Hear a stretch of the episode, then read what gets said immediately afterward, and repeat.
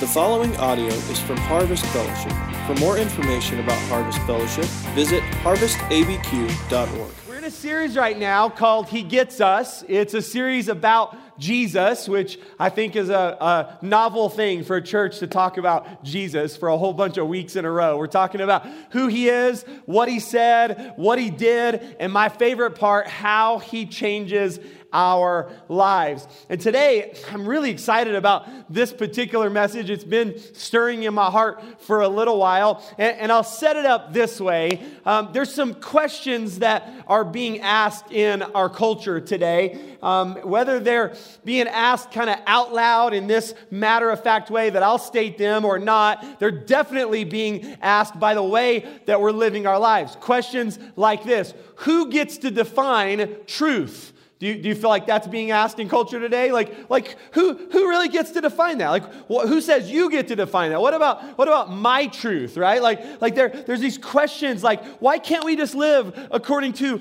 our feelings? And why can't all of us be right? I mean, you be right and I'll be right. We all, we all be right. And, and ultimately, we're asking this what is truth anyway? I feel like there's a mounting pressure in our culture to dissolve morals, to lower standards, and ultimately to allow everyone to just decide what's true to them and to live that way. We're living in a time where we're not supposed to tell anyone else how to live. We're not supposed to, to, to, to impose our beliefs on anyone else. And everyone is just supposed to decide what is right for themselves. And it's dangerous. There's this, this trap that we're, we're, we're led into, and it's this the trap is this is that to support a person, you also have to support their ideology. And, and, and this is such a dangerous place. In fact, I think it's probably the first time in our, in our history that, that, that culture is saying that not only do you accept the person, but you have to accept the things that they believe. You have to support me and you have to support my ideas. And what's so dangerous about that is that that doesn't allow for discussion. That doesn't allow for us to, to talk about things. It just closes it down and, and uh, it's just this simple idea that you, I want you to support me and everything that I believe. Things that were once, maybe 10 or 15 years ago, um, just they were, they were widely accepted, irrefutable, you know, values and beliefs in, in America are now considered fringe, extreme, and dangerous. And listen, this isn't only happening I'll say it this way out there, right? Out in the world. It's also happening right here in the church, our church, and lots and lots of other churches. We're, we're being told that there is no truth. And that's what we're going to talk about today. By the way, I'll just quickly, I want to preview the next series that we're about to go into. I'm excited for this series. It's called La Familia, and it's a, it's a series on family. It's a series, uh, my, my subtitle is How to Family, all right? It's, it's literally, I'm going to help you on, on things around marriage and around parenting and around all things family. And, and as I started thinking about this idea that truth is relative, that truth gets to be your truth and my truth, and don't tell me uh, how to live my life. That, that idea, I started thinking about parents, and, it, and just a really fast preview for La Familia. I just want to tell parents in the room today that you are allowed to define truth for your family and for your home. Like, I, I don't know why, but I feel like I want to give you permission as your pastor that you, moms and dads, get to define. Like, let, let me say it another way your kids don't really get a vote because you are the mom and you are the dad. All right? You get to define the truth in your home.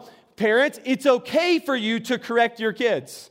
In fact, it's your job. It's, it's your job to let them know when they have gone off the path and they're doing something that is not in the pursuit of godly truth. Are you with me? Y'all are being really quiet today. Am I, am I making you mad or, or you're, just, you're still thinking about Ava's sermon? I know, I know. All right, so today, as we look at Jesus, I want to ponder this question about truth. And, and most of us, we know we know Jesus as, as a person who was all about love and compassion. He, he served. He was full of humility and, and mercy and grace and, and all of those things. But how did Jesus handle people and situations when, when they disagreed with him? That, that's what I, what I really want to dive in today. What happened when people disagreed with Jesus and the message that he was preaching. And so, before we dive into it, I just want to pause. I want us to spend just about 30 seconds in prayer. And I'm going to add my ask of you is this is that we believe here at Harvest that God's word is living and active. And every time we open God's word, every time we dig in, that there's an opportunity for the Spirit of God to speak to us. And we want to take full advantage of that moment, of that time. And so we do this thing at Harvest where right as we get into God's word, we just stop and we pray and we just pray this prayer Lord,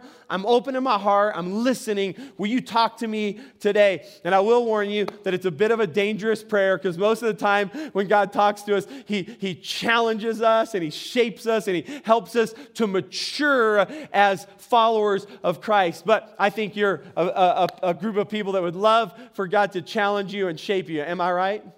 All right, how many of you will pray this prayer with me today? We will do that? All right, let's pray. So, Father, thank you for your word that's timeless, it's powerful, it's life changing. We trust you. We trust your word today. And Lord, as we open your word, we're asking for your help. Will you talk to us today? Will you help us today? Will you make us more like you today? In Jesus' name. And everyone said, Amen. Amen.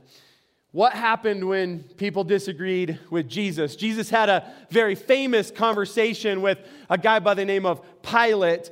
Jesus about to go to the cross, but first he has to be on trial. And Pilate is leading this. He, he's the one that, he's the Roman governor. He has Jesus on trial. And there's a couple of verses here that, that I want to point, point, you out, point out to you because, because it just tells us so much about what happens when someone doesn't believe the same things that Jesus believed. So Pilate says to Jesus, You are a king then. That's the, the accusation accusation that's being brought to him as Jesus stands trial. He says, they're, they're saying that you are a king. And Jesus answered, You say that I am a king. In fact, the reason I was born and came into the world, watch this, is to testify to the truth. Everyone on the side of truth listens to me. And Pilate responds. He, actually, in the version I'm reading, it says that he retorted. And I'll, I'll talk about that in a minute because that's different than just a response. He responds this way He says, Pilate says, What is truth? He's kind of a little bit snarky. Like, what is truth, right? Like, like this is the same question that people are asking today. What is truth? Here's my premise today. I don't know if it will surprise you or not, but even though Jesus was loving and kind and compassionate and humble and merciful and all of those things, I also want you to see this part of Jesus' life today is that Jesus did not agree with everyone. Jesus did not agree with everyone. I, I, want you to see that today. That yes, he was a man of peace, but he didn't agree with everyone. Yes, he was full of humility and love and grace, but he didn't agree with everyone. In fact, Jesus over and over actually dared to disagree with those that stood against this word truth. We saw that in that passage I just read. Truth came out multiple times. Jesus knew who he was and what he believed, and he did not back down from it. That, that's kind of the premise. And, and that's really my hope for you is that as you discover your identity in Christ, that you would be confident in who you are, that you would be confident in what you believe, and that when culture comes up against that, and, and we have these conversations around what is true, that you would be empowered by the Spirit of God to stand up for what is right and to not back down. Here in these verses that we read, Pilate is, is picking a fight when he says, he says to him, Jesus, you say that you are a king. That's that accusation that's, that's come against him. And, and you got to pay attention to, to how Jesus responded because nice Jesus might have just backed down in that moment, but he doesn't do that. He doesn't. He, he looks at, at Pilate, right? And he, he, he's like, I'm not afraid of offending you. I'm not afraid of telling you the truth. I'm not afraid of, of hurting your feelings. And, and Jesus dives in and he uses this word, truth. And Pilate, he's, he's snarky. He, he retorts. It's snark. This word retort, it's, a, it's like it's sharp. It's, it's accusatory. It's, it, there's something to that where Pilate just says, What is the truth? And that's what I, that's what I want to answer today. What is the truth? So, so I have three things I want us to think about when it comes to truth. And the first one is this, is that truth is exclusive. Okay, truth is exclusive. Now, our world would love for you to believe that there are multiple paths to the truth that you can believe a truth and I can believe a truth and, and someone else can believe a truth. And there's a bunch of different ways to get there. But I just want to set the record straight today. I want to tell you there is one place and one place only for you to find the truth. And I'll say it this way all truth can only be found in Jesus and His Word. All truth can be found only, I'm using exclusive words, right? all truth. That's exclusive. That, that's, not, that's not some truth. You, you'll find a little bit of truth. I'm telling you, all truth can be found only. Only is another exclusive word. There's only one place to discover what is actually true, and I'm just telling you today, it's in Jesus and His Word. This is why Jesus stood before Pilate and he said, He said, I came into this world to testify to the truth. That was his mission on the earth, was to come and to reveal the truth. And, and, I'm, and I'm using these exclusive words. I'm, I'm doing it on purpose because there's this thing in the world today. I don't know if you've heard someone say this, but, but sometimes I'll be in a conversation and I'll be laying out what is biblical truth, which, by the way, is the only truth. It's exclusive. And someone will say back to me, Well, that's your truth. And I've always thought that was interesting because the very idea that we can all have different truths kind of erodes the whole idea of truth. Because if your truth and my truth are at odds, they can't both be true. Am I right? There has to be a singular, exclusive truth. There has to be. There's no such thing as your truth and my truth. There is only the truth. Let, me see if I can help you with it this way. How many of you know what this tool is? Say it out loud. It's a tape measure, all right? This particular tape measure is made by Milwaukee. Uh, I knew I'd get an amen from Jace. Any Milwaukee? Where's Ross at? There we go. Ross likes Milwaukee. This is this, by the way, was from Home Depot. This was not purchased at Lowe's. I just need to tell you that. All right. So so check so so, so check this out. I'm, I'm trying to address a problem. Okay. Culture wants you to believe that each of you gets to define your truth. And here's the problem it's often based on this this word, feelings. How many of you have ever heard someone say, or maybe you've said, Well, I feel like, and you describe something that, that, that it, it shouldn't be subjective based on feeling, it's objective, but you're using your feelings to say, Well, I feel like. So, for example, Okay, I could look at this table that my iPad is sitting on, and I could say, I feel like this table is six feet tall. Okay? That's what I feel like. That's my feeling. In fact, just in your own, okay, what, what, what height do you feel like this table is? Just, just think about it for a second. Just some of you are calculating. I can see Lisa right now and her, I can see the math in her eyes. She's trying to figure it out, right? So, so you feel, anyone have some numbers in your head? Just say them out loud. How, how tall do you feel like this table is? Someone, yeah, three foot, three foot two, nine feet from Pastor Tyler, all right? Uh, three foot six. All right, so, so uh, as you can tell, there's a lot of numbers being thrown around out there, right? But here's the problem. Here's the problem is that, that, that truth is not based on feelings, okay? It's not based on feelings. We need something to measure the parts of our life by that defines what is actually true. So you feel like this table is nine foot, three foot, three foot two, three foot six, whatever you think it is. But I can take my Milwaukee tape measure and I can verify that it is three foot five inches. That's 41 inches. Did anyone get that right, by the way? A few of you got that right? Here's the problem. Watch this. How many of you got it wrong? Raise, just go ahead. Raise your hand if you got. So, so a bunch of you got it wrong. And let me just tell you that you'll get, uh, you'll get a lot of things in life wrong, a lot, if it's only based on your feelings because they're misleading, they're deceptive. Right? They, they, they lead you around. And, and, and here's the deal we need something to define what is actually true. We need, we need something to measure our life by and to see how we're actually doing in our life, to verify what is actually true. Don't live by your feelings. Truth is exclusive. It can only be found in Jesus and His Word. And so, what we do as followers of Jesus, this is why we've taken eight weeks to study Jesus, is we look at Jesus, who He is, what He said, what He did, and we read His Word, we study His Word, and that becomes uh, our tape measure. That becomes, listen, you can think that you're doing good in some part of your life. You can feel like you're doing good in some part of your life. And by the way, we also do this. We feel like we're doing good because we judge how we're doing based on how someone else is doing. And you know what you do? Subconsciously, you never find someone who's doing better than you to make yourself feel good about yourself. You find someone who's doing worse than you so you can look at them and go, well, at least I'm not as bad as them. I'm doing better than they are, so I must be doing really good.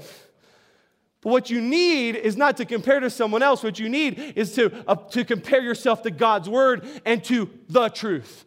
And you measure and you go, oh, I'm lacking in this area of my life. Oh, this is this is what God has asked me to do. And now we have something to strive for, to attain, right? To, to go after. But we've got we've got to pursue the truth. Now, if you're mad at me, let me just show you this isn't the only time, this conversation with Jesus and Pilate, where Jesus talks about the truth. There's quite a few times that Jesus in the scripture validates exclusive, absolute truth. One of the most famous is found in John 14, verse 6, where Jesus said, He said about Himself, He said, I am the way, the truth, and the life. And then he said this just to be clear, no one comes to the Father except through me. He was defining truth for you and I. He said, The truth is that the way to get to the Father is through the Son, through Jesus, and it's, it's exclusive. There's not another path, he says. There's not another way to get there. The way, the exclusive way to get to the Father is through the Son. He says it's exclusive. The psalmist David writes in Psalm 31 5, he says, Into your hands I commit my spirit. Redeem me, O Lord, the God of truth. I'm telling you that all truth can only be found in Jesus and his word. The bottom line is that truth is what God says truth is. It's not what you say it is. It's not what social media says it is. It's not what the news media says it is. It's not what the current politician says it is. It's not what your buddy at work says it is. Truth is, if you want to know what what's true, truth is what God says is true. You want to know the truth about marriage? Go to God's Word. You want to know the truth about family, like we're about to do in La Familia? You go to God's Word. You want to know the truth about sex? You go to God's Word. You want to know the truth about money? You go to God's Word. You want to know the truth about sin? Go to God's Word. You want to know the truth about salvation? Go to, are you following me? If you want to know what's true, you go to God's Word. Truth is exclusive. Now, here's the second one, and uh, I've already touched on it a bit, but truth is absolute. It is absolute. It's not relative, it is absolute. I love how Jesus is talking to Pilate and he says, I came to testify not to just truth, but to the truth. The truth. That, that there's an absoluteness to this. Now, we already talked about where truth comes from, that all truth can only be found in Jesus and His Word. So this might seem a little bit redundant, but I want you to know today that you don't get to decide what is true. God tells us what is true.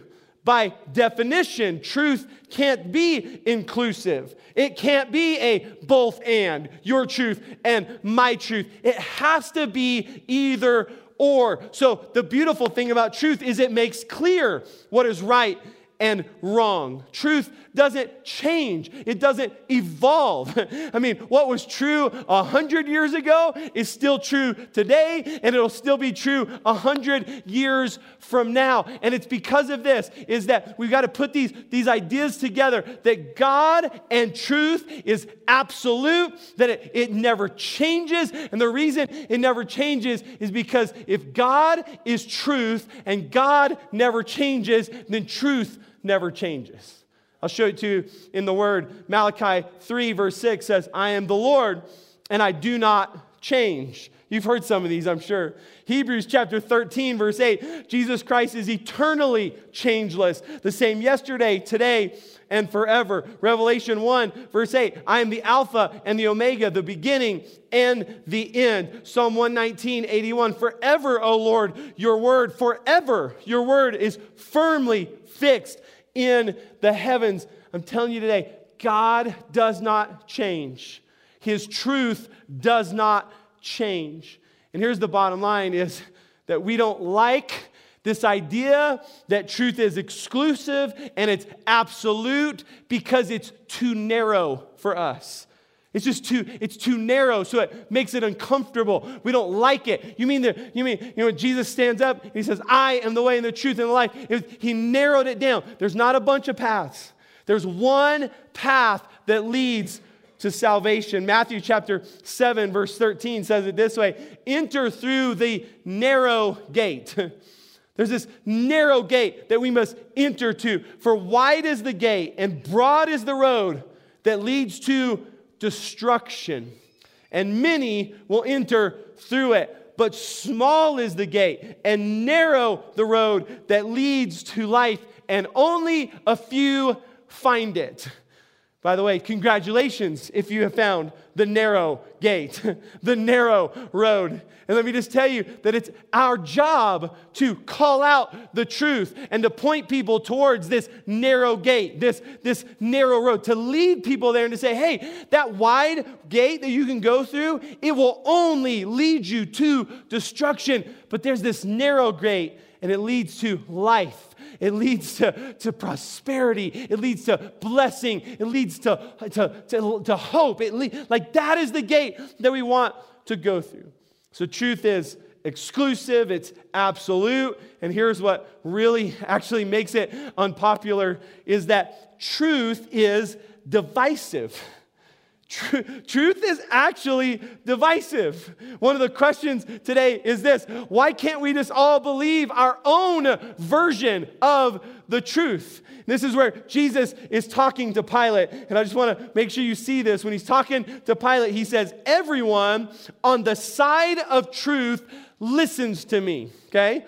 Everyone, Jesus says, on the side. In other words, Jesus is quite literally drawing a line. And he's saying, look, on one side of the line where he is, is truth, and on the other side is not truth. And he says, everyone that is on the side of truth. In other words, truth is divisive, truth creates sides.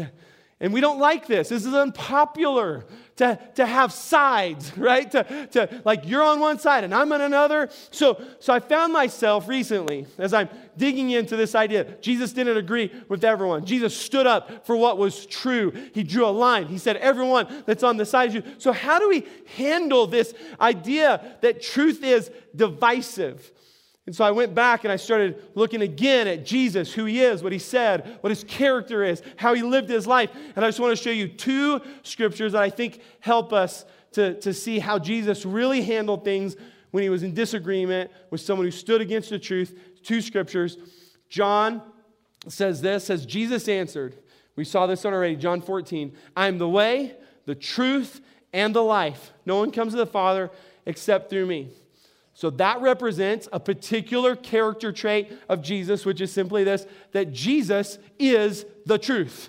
He, he, quite literally said, I am the way and the truth. So Jesus is the truth. But then we also see in 1 John chapter 4, verse 7, this, beloved, let us love one another. For love is from God, and whoever has love has been born of God and knows God. Anyone who does not love does not know God because God is love.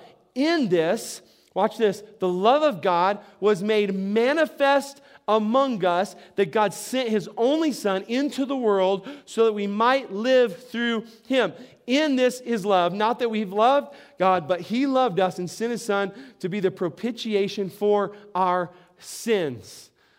So we have one verse that tells us that Jesus is the truth, but we also have this verse in 1 John that tells us that Jesus is love.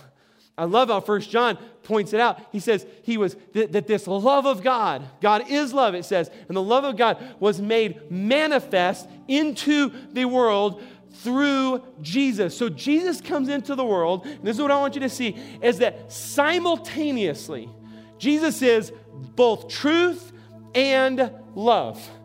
Both truth and love. And, and here's why I'm pointing this out is that I just don't think the church has done very well in this is that there's a lot of churches that are really good at love. But they're so loving and they're so kind and they're so compassionate that it's difficult for them to be truthful with people who disagree with them. And so they don't want to call certain sins out because they feel like it'll be unloving to call those sins out. And so in, in, instead, they just go, Oh, we just, but we just love you. We just love you. We just love you. We just love you. We just love you. We just love you. But they won't ever tell the truth. And on the other hand, there's some churches that pride themselves in being truthful. And quite honestly, the truthful crowd often are big bullies. And they take the word of God and they use it like a hammer and they want to go around and they just want to beat you over the head with it. And it's not that the things that they're saying are not truthful, it's how they're saying them.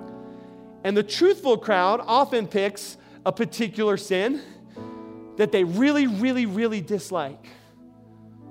And you and I know all sins the same to God. We know this. But we also know that there are certain sins that bother you more than others. There are certain sins that get under your skin more than others. And so the truthful crowd takes that one or two that get under your skin that you really don't like, and they go around and they find every verse to support their position. And they memorize it, usually in the King James Version.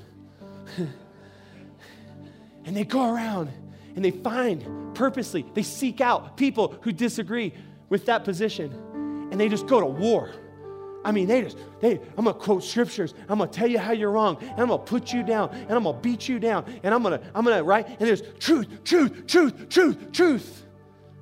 Can I just tell you that both of those sides are not accurately representing the Jesus that we read in the Bible?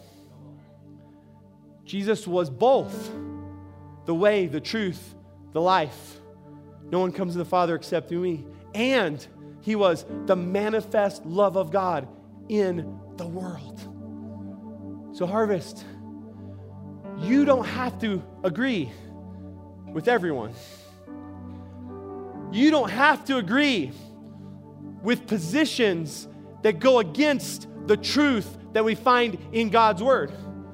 You don't have to just be so loving that we just accept everything. Here's the difference we accept everyone. But we don't have to accept, this goes back to where I started. The culture lie right now is to accept me, you have to accept my ideology. No. I can accept you and I can love you, but one of the most loving things I can do is to tell you that you are wrong. One of the most loving things, parents, that you do to your children is you correct them. You help them to see what is wrong. You teach them you, you help them. You, right, are you following me? It's loving to teach your kids. In fact, um, I'm, helping, I'm helping coach track right now, and there's a few kids on the track team that I can tell you. I don't know their family, I don't know them, I don't know anything, but I can promise you one thing from having coached them for one track season their parents did not correct them nearly enough. Thinking about offering to the parents free spankings we should do that during La Familia, Lisa. We'll do that. She said, No, we won't do that. Most loving thing you can do is to speak the truth in love. In love. We're not supposed to be a hammer. We come in in love and we share the truth. John chapter 8, I'll close with this verse. John chapter 8, verse 31. This paints a picture. Remember, Jesus said, Everyone who's on the side of truth. So, what he's saying is, here's the line, and I'm inviting you. It's, I know it's divisive, meaning some will stay on that side, not everyone will come, but he's inviting. I want you to come to the side of truth. And John chapter 8, verse 31 paints a picture of what happens when you get on the side of truth. Check this out.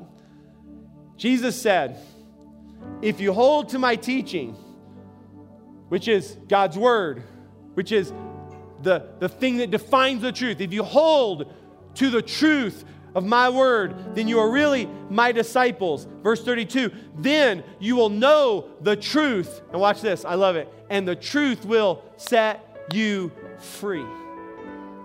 Now, again, Jesus is truth. He embodied truth. He is the truth. And what he's really saying is hey, when you accept me into your life, and you make me the Lord of your life, the Savior of your life, the Redeemer of your life, when I come into your life, you can have the truth. And the truth, Jesus, he says, and I will set you free. Why don't you stand with me?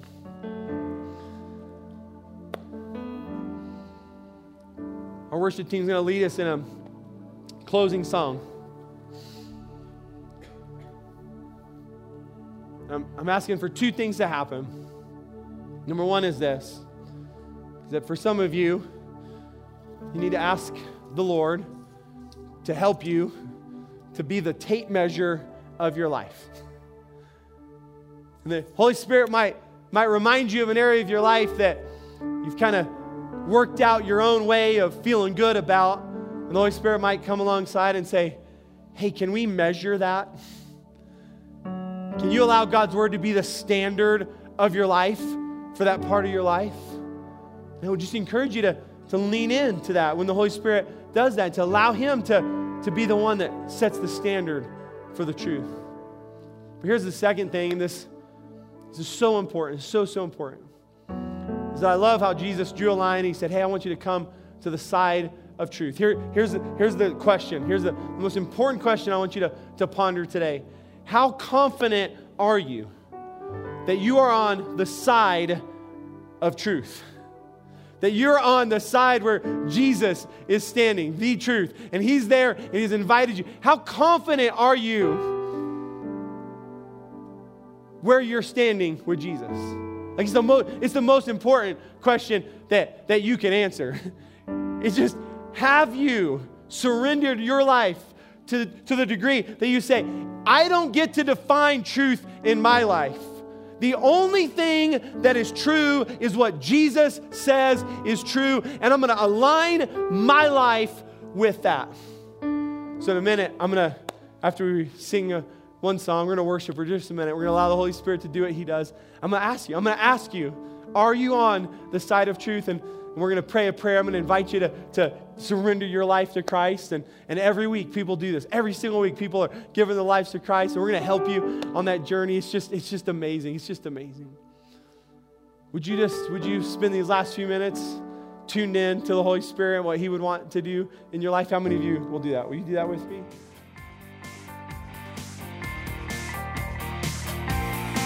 Thank you for listening to the Harvest Fellowship podcast. For more information, visit harvestabq.org.